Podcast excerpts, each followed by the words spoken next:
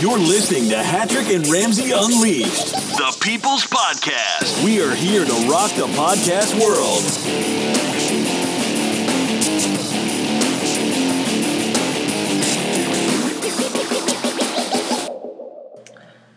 Right, people, we're back, or I should say, the Ramsey's back in the hot seat. Um, here to talk about a little bit of news. We have an interview uh, coming up in the show. We were with a pastor from Edinburgh called Andy Scarcliffe.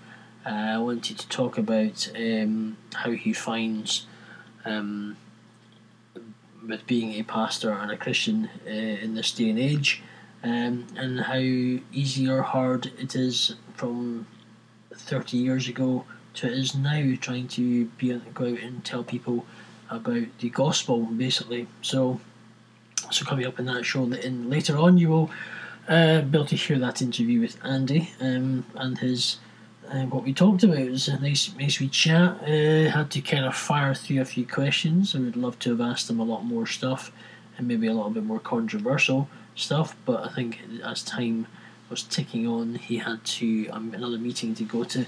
So, but then again, maybe we'll get to interview him again in, in, in the future. Uh, but um, we get somebody else and we can ask the controversial questions to them instead. So uh, it'll be good fun. So thanks for uh, listening and thank you for all your support around the world. Uh, thank you for the people in America, people in Europe, Australia, New Zealand, China, India, uh, all these people listening to us in Europe. Um, and we thank you that you enjoy the, the the total garbage we come out with It's brilliant. I hope you have fun. Talk anyway. Let's talk about a little bit. We're talking a little bit news. Things have been going on in the world. Things have just happened in the last few days. And if you if you're a obviously if you're a One Direction fan, you'll be you'll be gutted taking time off work. Whatever annual leave you've got, holidays or compassionate leave, you'll be taking it to, to cry and mourn over Zayn Malik not being in One Direction anymore. Yes, it happens. People leave bands. Yes, it's a shock. I'm just I'm just more sad for all these tribute bands. Tribute bands.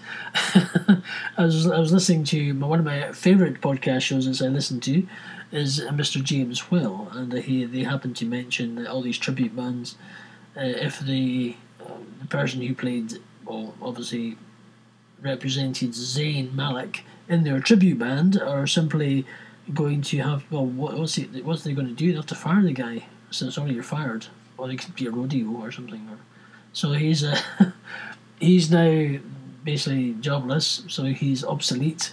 So unless they, I don't know, he can do a multitask.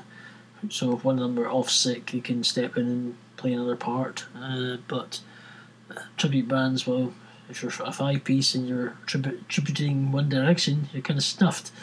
Uh, one of you's got to go. so, as Alan Lord Sugar will say, you're fired. so, also, if you're a Top Gear fan, if you live within the UK or around the world, you will know what Top Gear is. It's been going for a long time, and but we've had the recent Jeremy Clarkson saga, and he got fired from his job basically he was ditched after an altercation with a producer. Uh, we simply don't really know the full facts of this and the reasons why. But there's been a lot of stuff coming out on Facebook and things, which has been very true and, and, and to the point that the BBC uh, have been covering up. There's been lots of uh, paedophilia and presenters and past with kids and all that has been, uh, which seems to have been swept under the rug which is a lot more serious than just because Jeremy Clarkson happened to have an altercation with a producer. I'll tell you something, uh, they've got their priorities wrong. So, and, the BBC, this is it's, it's ridiculous how, what what is going on. Um, so all the, all these presenters in the past who were get, who were at it um, with underage kids and all, all this going sexual allegations, and they got away with it, uh, and the BBC were sweeping under the carpet I'll tell you something, at BBC, you don't deserve your license fee, to be honest with you, and you don't deserve um, uh, to, to be uh, totally shooting yourself in the foot. Yes, Top Gear may have survived, but before Jeremy Clarkson came along and Richard Hammond and Dayton, um, and, and May, I've got his first name blank spot there. Um, but the, main thing is that you had a unique three who were you just made it work, and you just shot. I think you just shot yourself in the foot completely. And the main thing is this was such a could have been such a trivial thing. Uh, but you've you've basically just because this you could have sorted it out and carried on with the show and carried on making million, millions of pounds because everyone who bought it actually bought the show to view in their country. Well, BBC, you're bonkers, mate. You- You've always have been bonkers. You, you, you show total crap on the television and you expect people to pay a TV license fee. I'll tell you something. You've got your, your you've got your priorities all wrong. There's no wonder people are watching Sky or whatever, get Virgin Television because BBC are just crap. Bottom line. So, but anyway, also moving on to her next uh, news item. At the moment, it is now the official countdown to the UK British election 2015. Um, the they've had they've finished Parliament. Uh, the last Prime Minister's question times have been done this week. Uh, also, they've had a, a Miliband and David Cameron I've had a question time on television with via Sky News and Channel Four. Um, so basically, the campaign is now on the road, um, and the heat is on. We're looking at 40 days, 7 hours and 18 minutes. So it's uh, certainly going to be heating up over the next few days, to say the least. Um, so I personally, uh, if I was to be honest, uh, I think it's I think politics is it's not just your Labour and uh, and uh, Conservative anymore. You're looking at you've got ever since we had the referendum for Scotland and there was a no vote, which is happy days. I'm glad for that. Um, it's going to SNP who are now pretty much conquering Scotland, or other people are sucked in by their their wonderful views of um, basically um, are actually going to be could play a, are going to play a major part in this election as well. So you, you're going to have either it's going to be a coalition again, or one party will win in a landslide. I mean, personally, I just hope it's. I'd rather have Tory in again with a coalition, but it could be UKIP or it could be SNP or it could be Lib Dems again. But then again, we just have to wait and see if it's Lib Dems again. Great. Not, major, nothing major is going to change. I think it's been okay run. Yes. Uh, I think things have got a little bit better in some ways. Yes, we're having to make cuts, but sometimes cuts have to be the way forward to actually try and get move things forward. But it's a, a tricky situation in many ways. Um, so the countdown is on. Who are you willing to vote for? Are you a UKIP, Nigel Farage? Are you going to basically be getting in bed into bed with Nicola Sturgeon?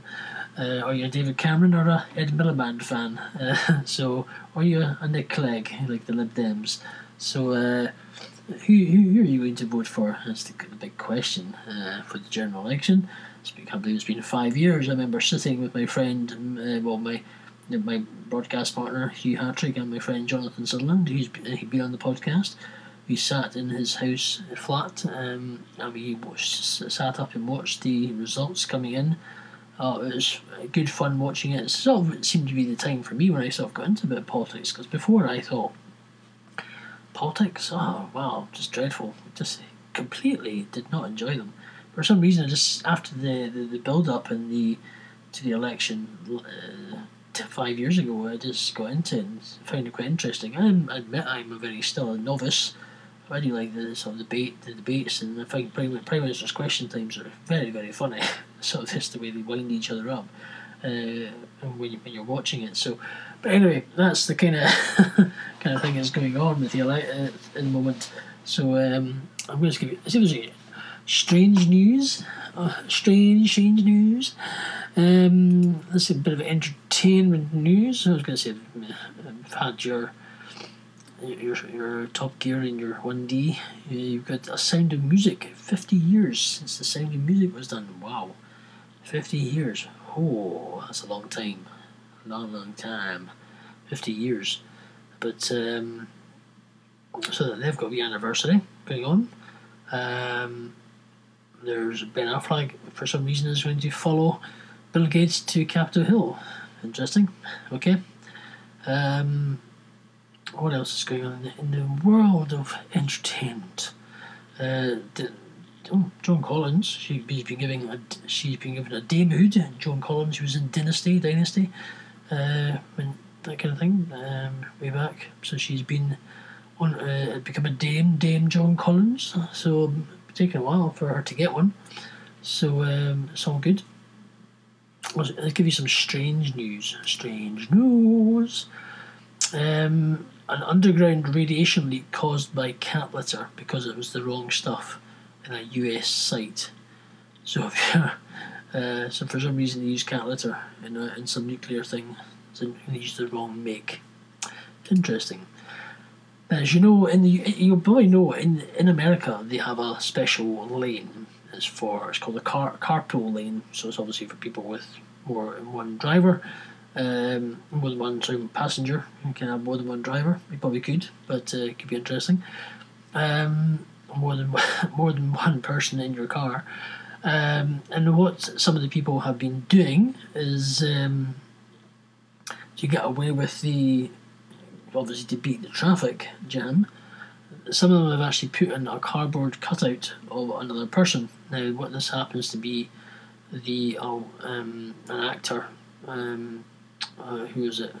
Uh, uh, some guy does a beer advert, but anyway, they basically put a cardboard cutout in his passenger seat with the seatbelt round and dro- drove in the carpool lane to try and beat the traffic, and obviously got stopped by a state trooper.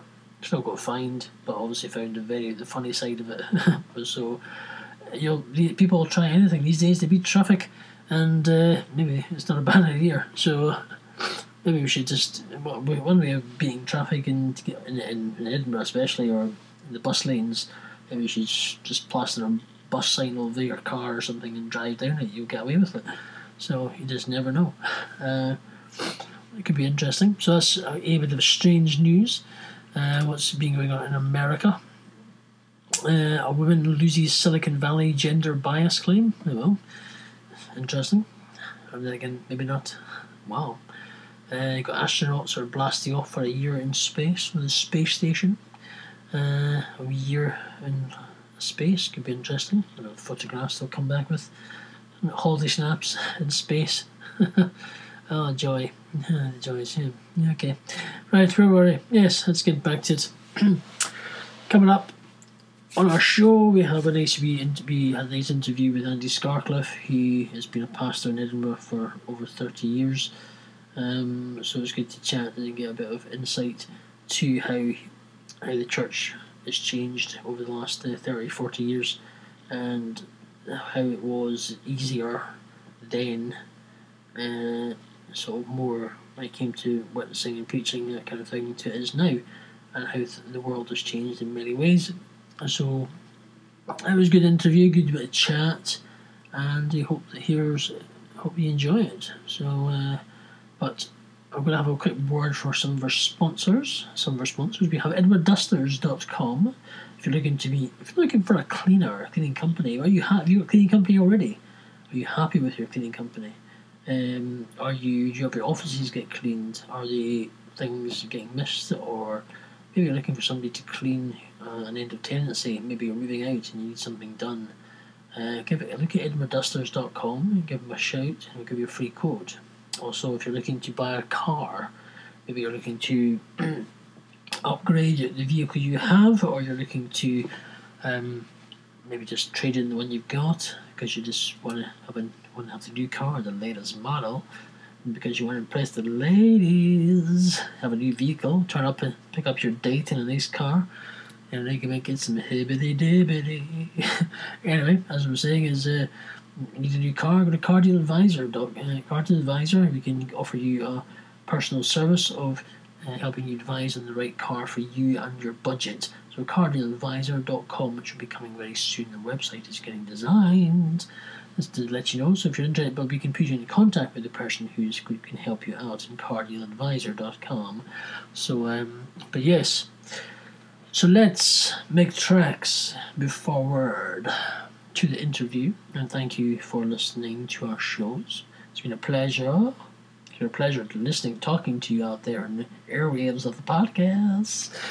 Anyway, I am losing the plot, so I will take, keep taking my tablets before I go to my bed, uh, which I'm doing as as an evening of a Friday, and um, I'm going to sit sit back, get a cup of tea wherever you are in the world, have a sit back and maybe have a, a long vodka or a Bacardi and Coke, or maybe a Jack Daniels and on on the rocks.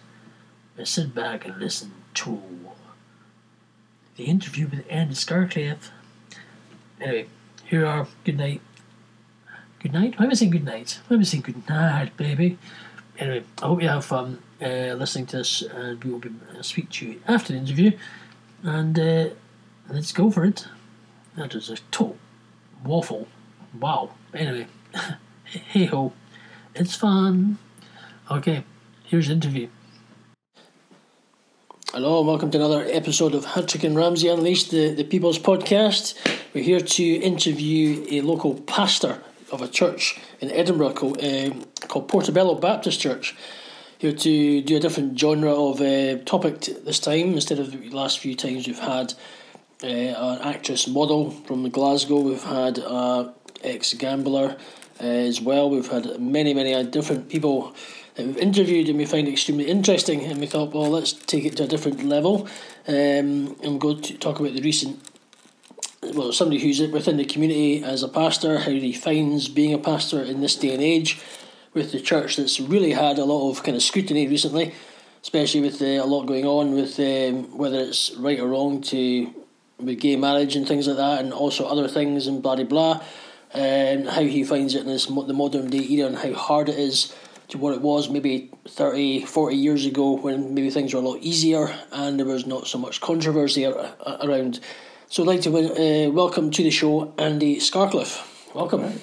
Thank you for thank you for thank you for um, uh, let, well, letting us interview and ask you a few questions. So tell, tell us tell us about you. You your sort of background. I know from what I've known you. You've been into music. You've you're a bit of a kind of uh, I would say aging rocker, if you want to call it that. Mm-hmm. if you're, you like yourself, you still got that sort of rock rock style. You got the long hair, the, the mm-hmm. kind of the goatee beard, and that you're still kind of like to jam away. So tell us about your background. How, how did you, so as you're growing up, where did you, where were you born? How did you get into music, and what led you to you kind of to being sort of in the, sort of as a Christian or a pastor? Yeah. Tell them. Yeah, well, um, born in Dundee, um, grew up in a place called Helensburgh over on the west coast, uh, about 20 miles from Glasgow. Um, I, uh, suppose you, you mentioned about music. I played in a band from, I suppose, late primary school, which sounds incredible as I think about it, which is, uh, I don't know, over 50 years ago. Um, so I played in a band with some friends. We used to do local gigs. Uh, one of the guys, um, Kenny Hyslop, ended up uh, he um, went further, went professional, ended up uh, playing in a band called Slik in the early 70s and then Simple Minds. Um, and I continued, around about the age of 15, I became a Christian um, through uh, a conversation with a guy at school. Um, and uh, as a result, my music took a kind of um, faith um, direction. So I started writing music about my newfound faith and singing it kind of acoustically, mostly kind of contemporary folk at that stage. So that's what I did. Um, I worked uh, in a public health lab, bacteriology, um, and uh, you know went from there. Okay.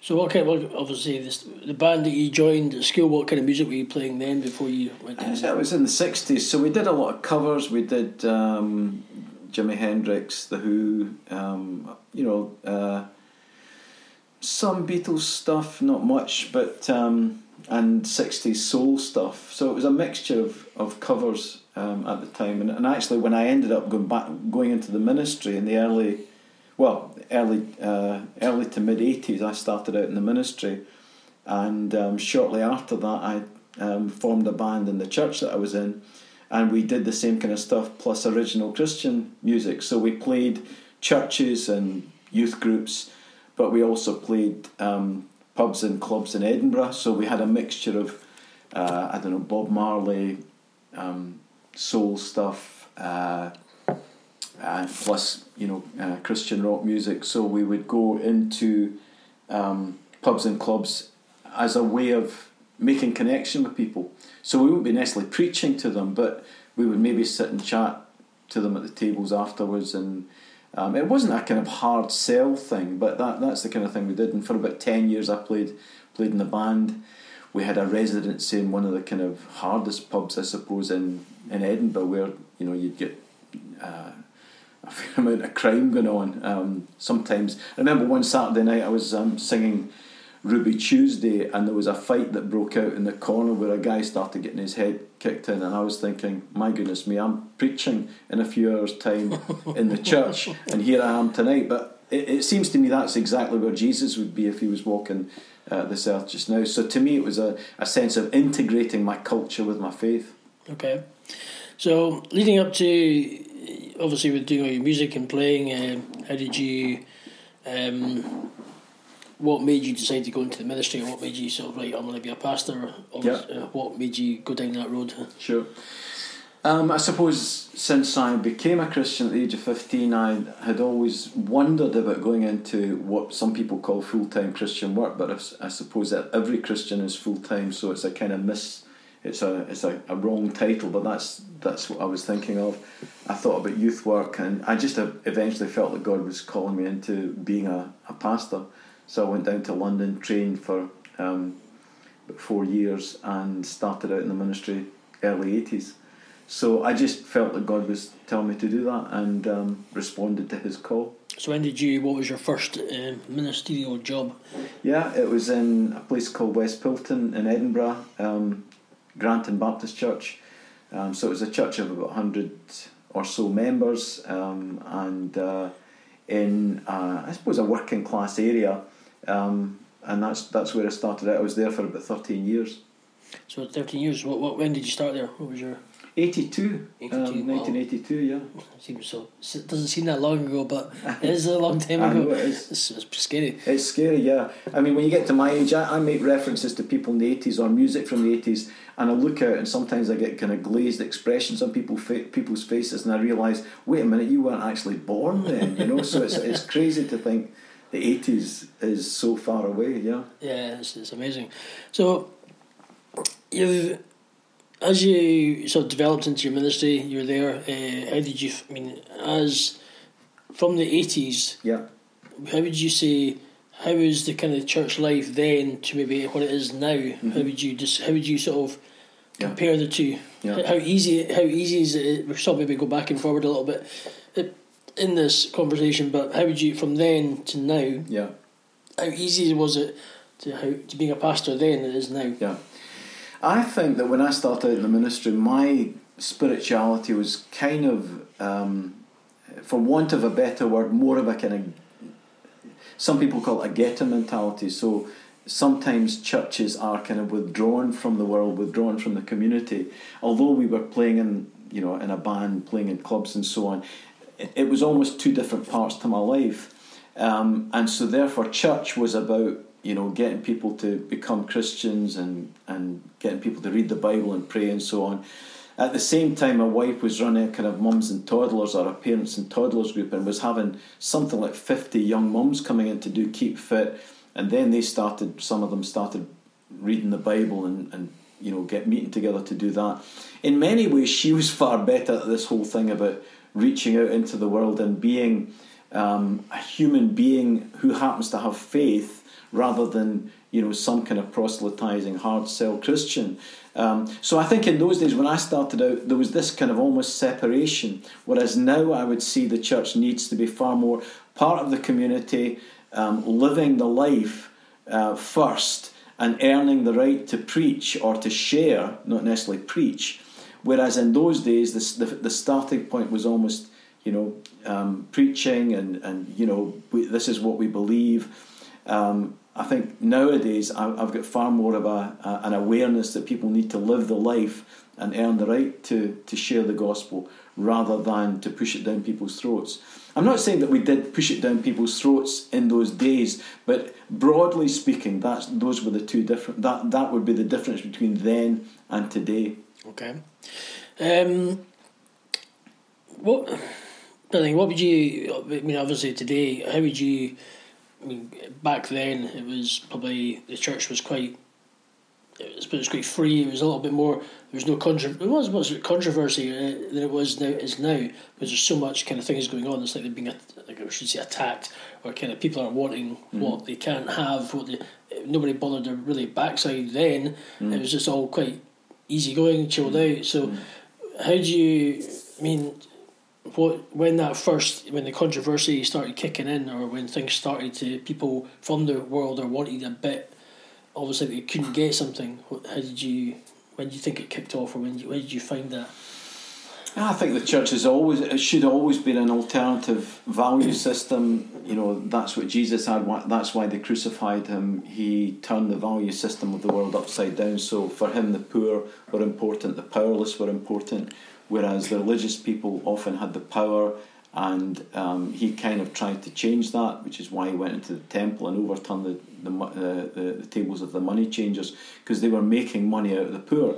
Um, and so, therefore, Jesus has always been in the business of turning people's value system upside down. I think that nowadays, the, perhaps uh, the value system of the, of the world is more of a contrast with that of, of the church.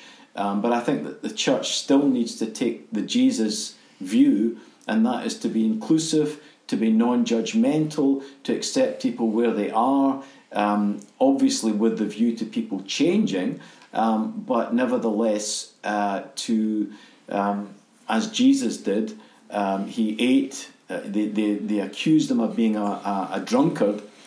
Uh, and, and uh, hanging out with prostitutes and hanging out with the reprobates. The church should still be doing that. And so when we do church in Portobello, um, I'm not saying that you know people in Portobello are reprobates or anything like that, but the idea that we um, live our lives alongside people who don't necessarily have faith, um, we should be willing to do that, um, and and for us to have a relationship um, within the community and with people that don't have faith. In order that we might build bridges into those people's lives, whatever their value system, whatever they believe. So we, we've done that in a number of ways in Portobello. We've tried to do that as a way of building bridges into people's lives. What would you, with the, okay, with the type of church you're into, as mm. in as a Baptist side, how would you compare now? The moment you've got, say, the Church of Scotland, you've got the Church of England, uh, the Catholic Church, and how they how they're doing things uh, to explain to people now. What's the different? I mean, the difference between that they're all accepting women ministers, women bishops, they're all mm. accepting that you can have a somebody as a gay minister, for example, and blah blah blah blah. Mm. They're all doing the things that are almost like not church, if you know what I mean. They're almost like doing what's the work. They're just saying, well, let's just make it up as we go along. How do you find that to what you're the church that you, as in like the Baptist, the Methodist, the kind of Pentecostal, how do you find sort of the, the difference? How would you explain that to people if they were listening to this? Mm. What would you find the difference? Mm. How would you explain the difference between them? Well, again, I think the church has always been a, a spectrum, and so you will have a, um, a, a, range of different views um, from a more liberal view to a more um, uh, specific, uh, from want of a better word, a more right wing uh, view. So there's always been a spectrum, there's always been a, a range. And within the Church of Scotland, um, actually, some of the thinking that's going on in the Church of Scotland. Um, yeah, it varies because you've got a broad church, but some of the, the thinking uh, in terms of doing mission in a creative way, uh, what they call fresh expressions, and that is um, doing church within subcultures uh, within our within our overall culture and speaking the language of people where they are rather than expecting them to kind of um, understand the language of Zion, for want of a better word. So, for instance, you'll get people that are doing church within um, the Church of England, for instance. Um, uh, I can I there's there's churches that have been established within club culture. There's been churches that have been planted within goth culture. There have been churches that have been planted within the skateboard and BMX culture. Um, there's a whole range of very creative um, expressions of church that have been do- being done. And actually, the prime movers in that have been Church of England, Methodist, and up in Scotland, the Church of Scotland has been doing it. So, uh, far from me saying that we've got it right and they've got it wrong, actually, in many ways, they've got it you know a lot more right and uh, th- than sometimes um, Baptist churches have. So you can't say this is what a Baptist church is like, and this is what a Church of England's like, and this is what a Church of Scotland's like, because there is a range, you know. So um, I would say that I have great resonance with you know, many people within the Church of Scotland, many people within the Episcopal or the Church of England, um, and there would be people within those denominations or those faith systems that I, I might not agree with, and that's it's always been that way. And you mentioned the Roman Catholic Church, and uh, you know, I some of the, the the writers that I've been most influenced by in the past ten or twenty years have been Roman Catholic writers, uh, and they they've got a lot to teach us on, um, you know, for, for instance, contemplative prayer, uh, some of the ancient spirituality that you get um, in within the Catholic Church. So I have been greatly, you know, helped by some of the books written by Roman Catholics, people like Henri Nouwen, um, uh, Anthony de Mello um, and others that write about prayer. So actually, I, I am enriched. And I, I think people generally feel that there's a lot more um, coming and going, and there's a lot more in common with people from other denominations than there used to be maybe 10, 20, 30 years ago. So rather than me be worried about that, I am actually enriched by that. But there will always be people that you don't necessarily agree with, and you just kind of you don't reject them. Um, you still dialogue. Um, but that that's the way that it is. It's it's the way human beings are, you know.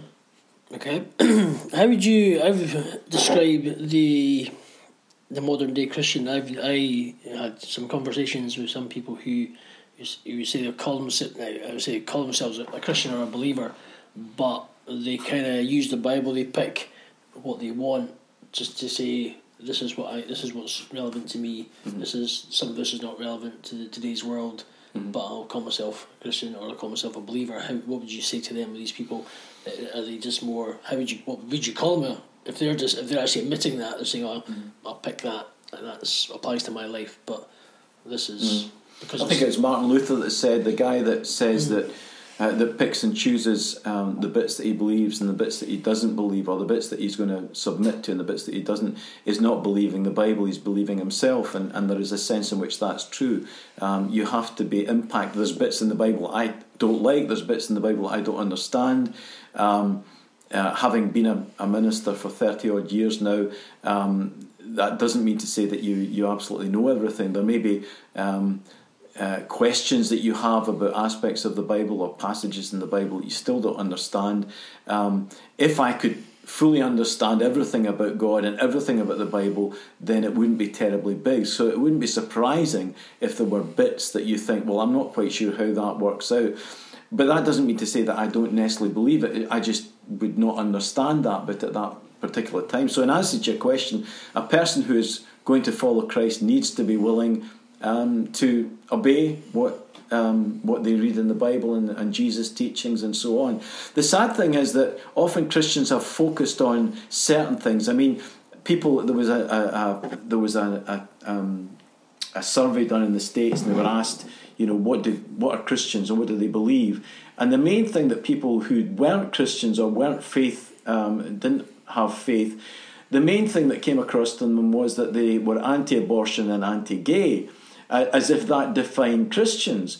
Whereas when you read the Bible, actually, sometimes the excessive lifestyles of some Christians is more uh, worrying than than you know you know. So we we we all have things that um, perhaps we we leave to the side of the plate because it challenges aspects of our lives. So therefore, it's just as Jesus says far more about uh, abuse of wealth and excessive lifestyle than he did about you know, other some other things that we think are the big deals. You know, um, so I think all of us have to bring our lives under the scrutiny of God's word.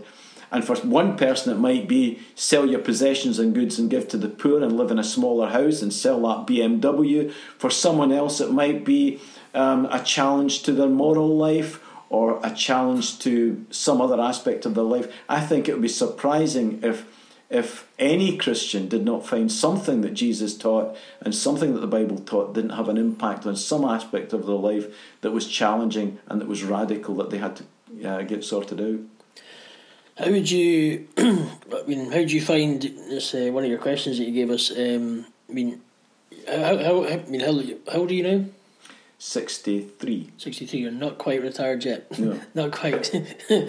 so, uh, are you the kind of person, do you think, uh, being 63, do you think you'll just keep going as long as, are you going to, will you retire at say 65, or are you going to just keep going until you can, you find the thing? I'll likely, I'll likely go beyond 65, but I won't keep going till some of my colleagues have kept going till about 70 or 80. You know, I think that there comes a point where you, um, you don't. Uh, but, I mean, one of the jobs I had, but I worked for about four years for the Baptist Union, so I was not in a church at that time.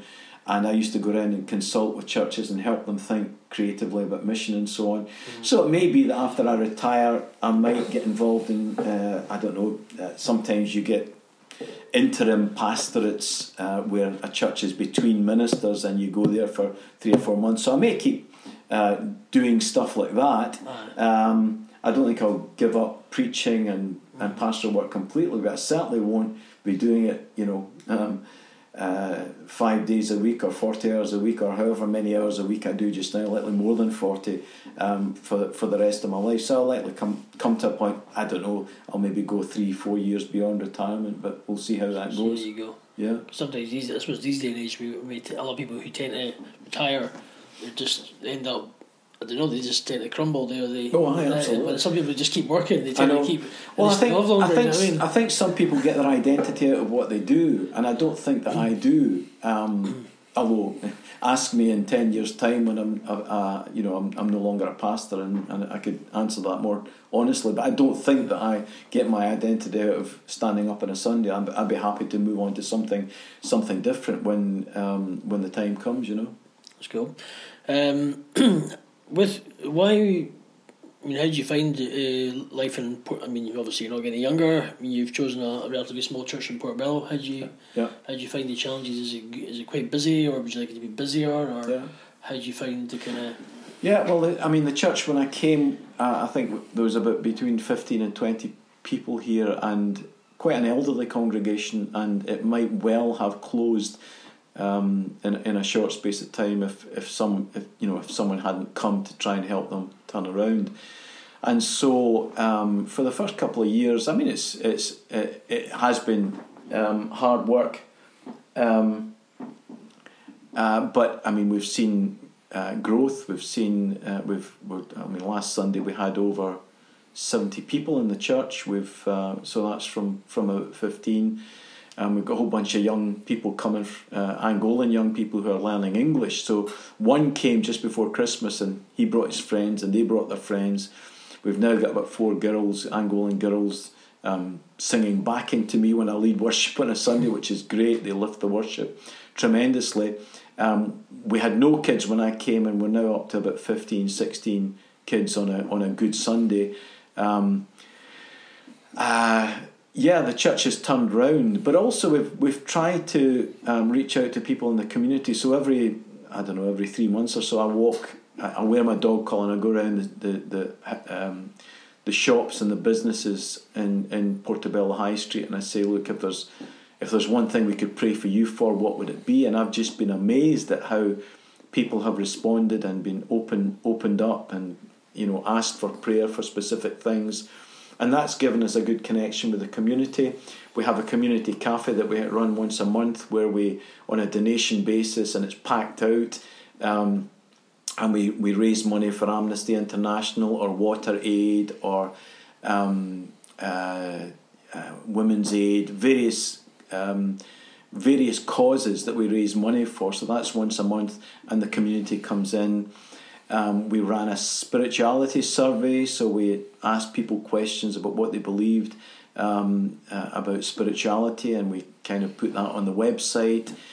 Um, we we think we did a thing called Candle in the Wind on the beach at Portobello last summer on four Sundays, so people could stop and light a candle. It was in a wee kind of um, uh, protected from the wind and so on, and so they lit a candle in memory of someone that something that they'd lost or to celebrate something. And again, it was overwhelming the number of people that stopped. And again, it wasn't pushy religion, they just lit a candle, but some people engaged in conversation and asked for prayer, and so we ended up praying for people on the beach. So that was that was great as well. Um, so there's a number of ways in which, in a non-confrontational way, we've tried to reach out to people that um, perhaps are interested in exploring faith. We have a kind of thing called reflective space every few months where we open the church and have installations. Um, it's it's virtually uh, it's just candles everywhere, and there's no you know it's pretty dark, and people come in from the community and just spend some time in silence. We have Gregorian te- uh, Gregorian chant. Um, going on in the background. So again, we, we, we set up spaces where people who maybe aren't Christians can come and explore faith and maybe uh, start asking some questions. And a number of people have started coming along to the church as a result of that. So that's been really interesting as well. Yes, I'm not getting any older. Um, but I knew what I was coming to when I came here, and it's been stimulated. Yes, I'm getting. I'm not getting any younger. no, um, uh, my mind is functioning properly, so that that, that shows. but um, yes, uh, it's been stimulating and exciting to see things turning around, and um, we're we've got hope and faith for the future. Wow. Okay. Um, what do you? how would you tell people? How would you describe? To the people who maybe who are listening to this, maybe who have been involved in church, or maybe they've been thinking like, what is to what who is God these days? Because uh, obviously, uh, oh, I suppose the amount of people these days that are thinking all this. There's so much articles coming out and saying, "Oh, it's all this rubbish." It's all people are in way whether whether you believe it or not. It's either you you believe it or you don't. Mm-hmm. But how would you how would you describe?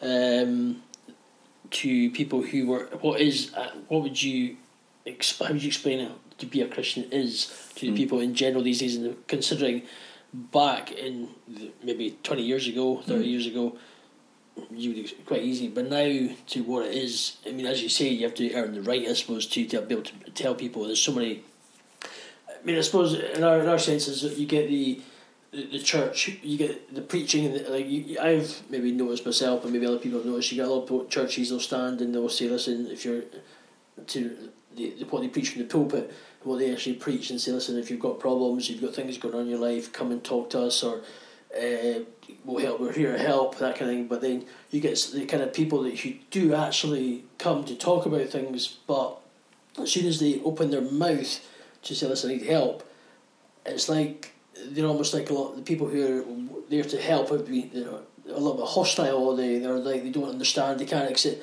it's like they it's like they don't know how to handle the, what the problem is for example and sometimes that person's because they're being honest and open because you've, it's been, they've heard it from the front and mm-hmm. they've maybe not been as kind of as welcomed as they would like as it's, it's all mm-hmm. talk but behind the scenes it's not as mm-hmm. open arms as you mm-hmm. think so mm-hmm. how would you tell these how would you what would you tell to people like that? Say, listen, well, I'm here.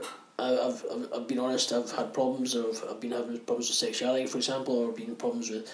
I've been sleeping with women outside, uh, uh, that kind of thing, or I, I'm, I'm having a problem with drink or drugs. How would you deal with that to this day? Because there's a lot of people who have been hurt by the church, have walked away from their faith. What would you, how would you explain that to people? I think that uh, again, as I said, in terms of a spectrum of beliefs within the church. And, and actually, I think that's a, a healthy thing because if we all were clones of each other and all believed exactly the same thing, then that's more like a cult where you're forced to believe something without thinking about it. Right. So that's one thing. Um, and likewise, any church experience, you, you might go to one church and feel welcome, you might feel included, you might feel accepted, and you might go to another church where you feel excluded. So I think the challenge for anyone that's wanting to explore faith is um, to be open about your questions, to explore, um, to find yourself, uh, to, to find a church where it's going to help you um, work through the questions that you might have, because each every Christian. I mean, I even at the age of fifteen had to work through my understanding of who God was. I had to kind of uh, I discussed it with with the friend at school that uh, talked to me about the Christian faith. It wasn't just suddenly overnight. It was a process. It was a journey, and so therefore find a church where people do listen to you. And as you say, it may be that you go to a church and it sounds from the pulpit as if they're all very accepting and they want to help you um, answer your questions. But then when you get speaking to someone, it might not be the case. You just got to keep um, keep looking until you find a place where you can. Uh, the, there is a space there where you can explore your faith. Um, and I think it's Bono that said, when you become a Christian, you don't get all your questions answered, you just get a different set of questions. So, I mean, when you become a Christian, um, it doesn't mean to say that every single question that you've got is immediately answered. There is still a process of working th- things through as you as you look at your um, as uh, at your life. Your expectation that she, people would would listen to you, would be accepting accepting of you regardless of what you believe, is a true expectation. So keep going until you do get a faith community where you're listened to, you're accepted, and you can belong even before you believe. So I think it's okay to expect that. Um, the reality is that all of us have been hurt at some point or another by church, but you might have been hurt by you know the, the people you hang out with at the gym, the people you go to the pub with on a Friday night. There may have been people that have uh, confronted you or spoken behind your back or criticised you. So that is the reality of human life. I think the reality is that you should expect that people in church should be a bit more like Jesus, but you will sometimes be. Um, miss, you will sometimes be disappointed. Keep going until you find a place where uh, you find a spiritual home and you can work through your questions um, and, and, and ultimately, that should be possible at some point um, that you can find that. In terms of who is God, I believe that He is. He is eternal. He is all loving. He is all powerful. Um, he revealed Himself supremely in the person of Jesus Christ. His love was expressed in the fact that Jesus came and He died on a cross to pay for our sins. Um, but being a Christian and the kingdom of God and our, our, understanding of faith is not just about getting a ticket to heaven, it's about transforming the world as it is. So it's about politics, it's about art, it's about sexuality, it's about the whole of life. And that's the exciting thing. God isn't just locked into a box on a Sunday morning, it's about the whole of life and how we include Him in all that we do. Since He thought of it up, thought it up in the in the first place, um, he should relate to every aspect of life, not just what we might think are the more religious bits. Okay, what do you think of? Just a bit of a different slant on the question. What do you think of? You've over the years you've got these kind of TV evangelists and things like that. People on telly saying pray for me, stick a couple of quid in the bank. You know what I hmm. mean? what what do you what's your verdict in these? Because I, I look at them and I go, my goodness, I think there's mm. as false as they come, half mm. of hmm. them. Mm. And I mean, I mean, why why do you have to, and all these kind of, especially on Facebook these days, the amount of people that chuck these things around and are so sucked in to say, oh, type amen and type this and mm. blah blah blah blah. And I think, what, what's your verdict to these things? I mean, how they just become almost like it's um, people are just getting so sucked in by almost like this falseness that's going around. Mm. I mean, what's your verdict on that? How do you mm. explain the TV evangelists have got more? They've got a suit that's probably the same price as a Ferrari these days. They're wearing and they're up front and they're giving all this. And I mean, mm. what do you think of these things? I think that if again back back to the excessive lifestyle, I think um, some people have got lots of money and we don't know what they do with it. So um, you know, for instance, someone like Bill Gates uh, gives huge amounts of money to projects in Africa. Uh, the woman that started the body shop, I don't know whether Bill Gates is or isn't a Christian. The woman that started the body shop, I don't know where, where she stood, but she gave virtually all of her money away when she died. She she willed it to you know people in developing countries and so on, and her children were happy with that. Uh, otherwise, they would have been given you know a fortune if she hadn't done that but they were willing for that to happen um, so you never actually know what you don't always know what people are doing with their money. So that's one thing. To make a judgment on someone is a bit kind of dicey because they may actually been using their money in, a, in a, an incredibly creative way and be, be helping other people. If they are not and if people are making money out of preaching Um, and you do hear of evangelists who make um, more money goes to themselves and to their houses and to their Lear jets and to their um, Ferraris or their body uh, their their bodyguards or whatever than goes to the causes that they say that they're raising money for. Then they've got to answer to that um, to God um, for that. What did you think? What did you think about the recent story that went a little bit viral uh, around Facebook? The guy, the the pastor who was. Uh, basically asking his congregation because he didn't need a new private jet. Well, yes, I mean, it was just a bit really. Mm, I, I hadn't heard that that that uh, the, that story, but yes, if people are living uh, and and are making money out of faith, then there's something there's a problem there. Yeah. And actually, there's a theological problem with what people call the prosperity gospel because. Um, evangelists sometimes will say, "Give me money." In other words, what they call, they talk about sowing the seed of money into their um, into their ministry, and God will bless you. So essentially, they're getting money from people that perhaps are, uh, you know, gullible or they believe what they say. So they're giving their hard earned cash to this guy who's got a huge bank balance um, but they're doing it because they have been told that if they give their money to go to to the evangelist, then God will bless them with more money. So it's that there's basically a flaw in that. And if you look at the lifestyle of Jesus, or you look at the lifestyle of someone like St Francis of Assisi or Mother Teresa, you'll realise that actually the idea of making big bucks out of faith is not something that is uh, is is true. Um, so, as I say, you can't make a judgment necessarily um, on someone as to whether they're rich or not because they may be using large amounts of their money to help other people. But if you discover that someone was simply making a fortune out of their preaching, uh, then th- there's a problem there, and I wouldn't agree with that kind of lifestyle. Okay. Um, you're saying, oh, one of your questions you you give me is the the why you find the church is increasingly powerless in this day and age. I mean, what would you say the difference was? I mean, from how much power did the church have mm. when you first started being a minister to the, how much the church has now? The, the and obviously the UK was once a strong Christian values, uh, and we had a, a lot. Everything things we did were just normal, but things we seem to do now are so controversial. Somebody could just say, "Oh, this, I find." X offensive or Y offensive, mm. and you, the cops are at your door, and before you know it, you're getting into trouble for something that is absolutely perfectly sane and perfectly nothing controversial at all.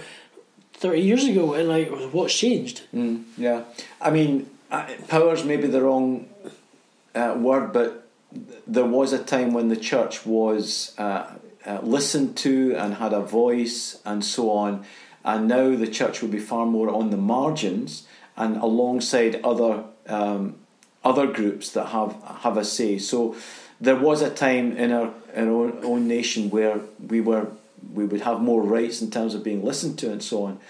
I don't think that's necessarily a bad thing because we're simply back to where we were 2,000 years ago um, when the church was um, a vulnerable uh, community on the margins and they ha- had to earn the right to be heard. So um, their, uh, by their lifestyle, by their um, uh, caring for the poor, caring for the orphans, um, by their radical lifestyle and, and sharing Jesus with people, the church grew at a time um, when they were persecuted, when they were on the margins. They grew faster than they ever have in the, in the following 2,000 years. Uh, in the fourth century, um, Constantine became a Christian. Uh, Christianity became the official religion of the Roman Empire, and so therefore, not only um, previously Christians had great difficulty getting jobs and houses and so on, but then after Constantine, you had to be a Christian in order to get a job or a house or whatever and to go on in society. And ever since then, the church had power, but then corruption came. And the church, through the ages, at times has been undermined by corruption and riches and so on, which is why people like St. Francis of Assisi um, and others through the ages have, have been raised up to challenge the inappropriate power and inappropriate wealth of the church. So, as we look at the 21st century, the church is back there. We've once more got to earn the right to be heard, and people will come to church and will follow Jesus because they really believe and are willing to carry a cross rather than because it's the done thing or it's the fashionable thing or it's what everyone else does. So, although we might be looked upon and saying, well, we've got less power in inverted commas than we had 20, 30 years ago, in a sense, that might be quite a healthy thing. The church has really got to start thinking about how do we live the Jesus life and how can we influence people by our lifestyle and our beliefs in a way that perhaps um, we don't have uh, the, rights to be heard as we did maybe 20, 30 years ago. I actually think that's quite a good thing because it means it separates the um, for want of a better word, the men from the boys in terms of faith, and the men prophets from the boy prophets, or whatever. I don't know. Um, either way, we've got to um, to earn the right to be heard uh, in a way that perhaps we didn't 20 or 30 years ago. Of course, the West is different. I mean, you go to some of the other parts of the world where people are persecuted for their faith, that's exactly, exactly where they're living. You look at China, they reckon that in 19, 20 years' time, China will be the strongest Christian country or nation um, in the world. Um, the church is growing at a phenomenal rate but it, it, grew phenomenally during uh, the, the, the persecution, and it's still persecuted to some extent um, in China, but it's growing at a phenomenal rate. Likewise, India, um, again, the church is persecuted, churches are burnt down, people are thrown into prison, but the church is growing at a phenomenal rate. So it may well be that if we had to face that, maybe the church would start growing again. Would you what do you think of all the obviously this day and age? Uh, you've got now, excuse me, the because because it's so uncool, if you want to call it that, that ever started saying you couldn't wear. Okay, as a Christian, you couldn't you couldn't wear like the simple thing. You couldn't wear a cross. Maybe if you're at school or you're a teacher, or you couldn't wear X if you're worked in a hospital, or you couldn't do this. You couldn't do all the things that you can't. You could do normally 30 years ago. You can't do now, but it's okay for something like a Muslim or the X. They can wear their their burqa, that kind of thing. They can cover their head. All these. So, do you think maybe in this country because we're becoming so, uh, would you say we're becoming a bit soft? Is to say that we've not our values are not as strong as they used to be. That um, Muslims are slowly, or should I say, the, that culture is creeping into the UK. That we may end up becoming a I'm I'm taken over by a Muslim sort of Muslim sort of sector, if you know. Um, answer to that, I, I don't know. I, I think that the danger is that we believe everything that happens in the media, or at least the media will present us with extremes which are not necessarily representative of what's actually going on. Um, just to take one example, the the use the, the, the, sending of Christmas cards, and this was a, two or three years ago. I think there's been a, a, kind of reaction to this, but two or three years ago, there was a lot being said about whether you should, whether it was appropriate or whether it was offensive to send Christmas cards and celebrate Christmas, or whether you should um, say Happy Holidays instead of Happy Christmas and so on. And the Muslim Council of Great Britain actually. Um, uh, I'm not sure how they expressed this, whether it was on the internet or, or in the news, I can't remember, but they said, uh, We think this is taking things too, too far. We um, support the rights of our Christian um, uh, friends to celebrate Christmas. And actually, they said, we want to celebrate it too because Christ is someone that we respect within Islam, and so therefore we think it's crazy for people to be limited as to whether they can celebrate Christmas and whether they can send Christmas cards or not. So I think that actually at grassroots level there is a far, far more come and go um, than we, we might think. Now, um, I, I, in, in answer to your question, are we becoming more of a Muslim country? Uh, in answer to that, I don't know. Um, uh, who you know we, we will see in, in years to come.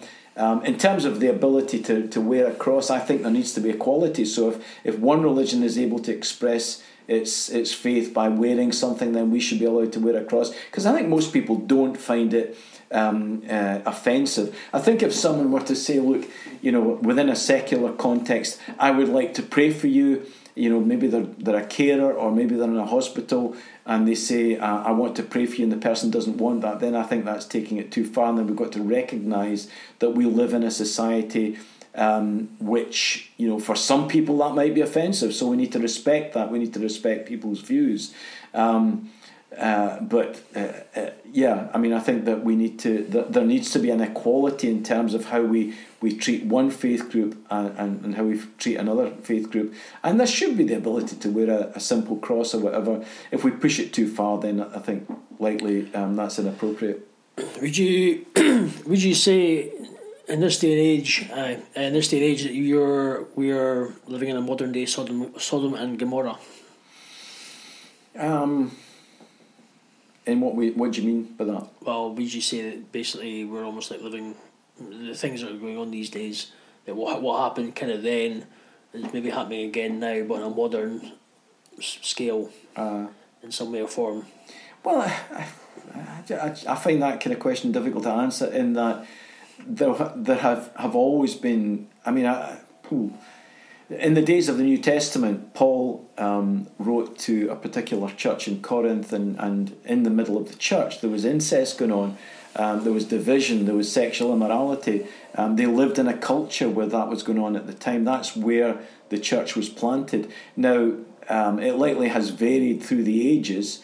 Um, whether it's any worse today than it has been in the past, um, uh, I, I pass. I don't know. I think it varies from time to time. The time when the Salvation Army was started, um, you had kids going into um, pubs with jugs to get gin. They had little steps so that they could stand on them to, to reach up to the bar to get um, to get gin to take back to their their parents who were lying, um, you know, in a drunken state at home. um, uh, cirrhosis of the liver, uh, you know, um, suffered by some of the young kids of the day. That's why the Salvation Army started because they saw that their culture had become corrupt. Um, uh, you could look at our own culture today and say there is a certain amount of uh, corruption, but I, you know, I, I'm just as worried about the bankers um, I'm just as worried about the politicians um, who are living a, a, duplicitous lifestyle and, and, and, and lying about their expenses, or the celebrities that use their celebrity power to, um, to, to, to uh, affect vulnerable kids. I'm just as worried about that as, as some of the other things that we see going on in our culture and society. But I think that there are lots of things to be um, thankful for and to praise God for, as well as the things that worry us. And I think you've just got to keep on living your life um, and and not become too depressed about it. Um, there's been quotations from people uh, that I've read in the past. I think Socrates and others that bemoan the fact that young people today are, are corrupt and it never been society has never been so bad as it is today. And when you read it out of context, you think, oh, that must be 20th century, that must be 21st century. Actually, it was way back many hundreds of years ago. People have always looked at our culture and said, oh, isn't it terrible? I think you just got to get on living with it, living life and believing um, that people are made in God's image, they are image bearers, whatever they do, and keep believing that it's possible for people to change. Okay, I think we're basically time is up. We've uh, obviously I'd like to ask him a few more questions, but obviously time is against us. We now have to wrap this interview up. I want to say thank you to Andy uh, for his uh, time on the Hattrick and Ramsey Unleashed show. Um, if you have any feedback uh, on some of the stuff that's been talked about, uh, email us at hattrickandramsey at gmail.com or comment us comment on the Facebook group, uh, which is Hattrick and Ramsey Unleashed. Uh, you'll find us on Facebook. I hope you enjoyed that little bit of insight to church um, in Scotland and what your general some general thoughts um, mean, about what's going on these days. How, how do you find church yourself? You want to uh, talk about it? You want to uh, give us some feedback? That'd be great. But listen, thanks thanks again, Andy, for your time. Thank you for being part of the show. Right, okay. And hope, I hope that you enjoyed that. How did you find that? I certainly did enjoy it. Yeah. That's good. Well, listen, thanks again, people. And until next time, I'll speak to you soon. Bye bye now.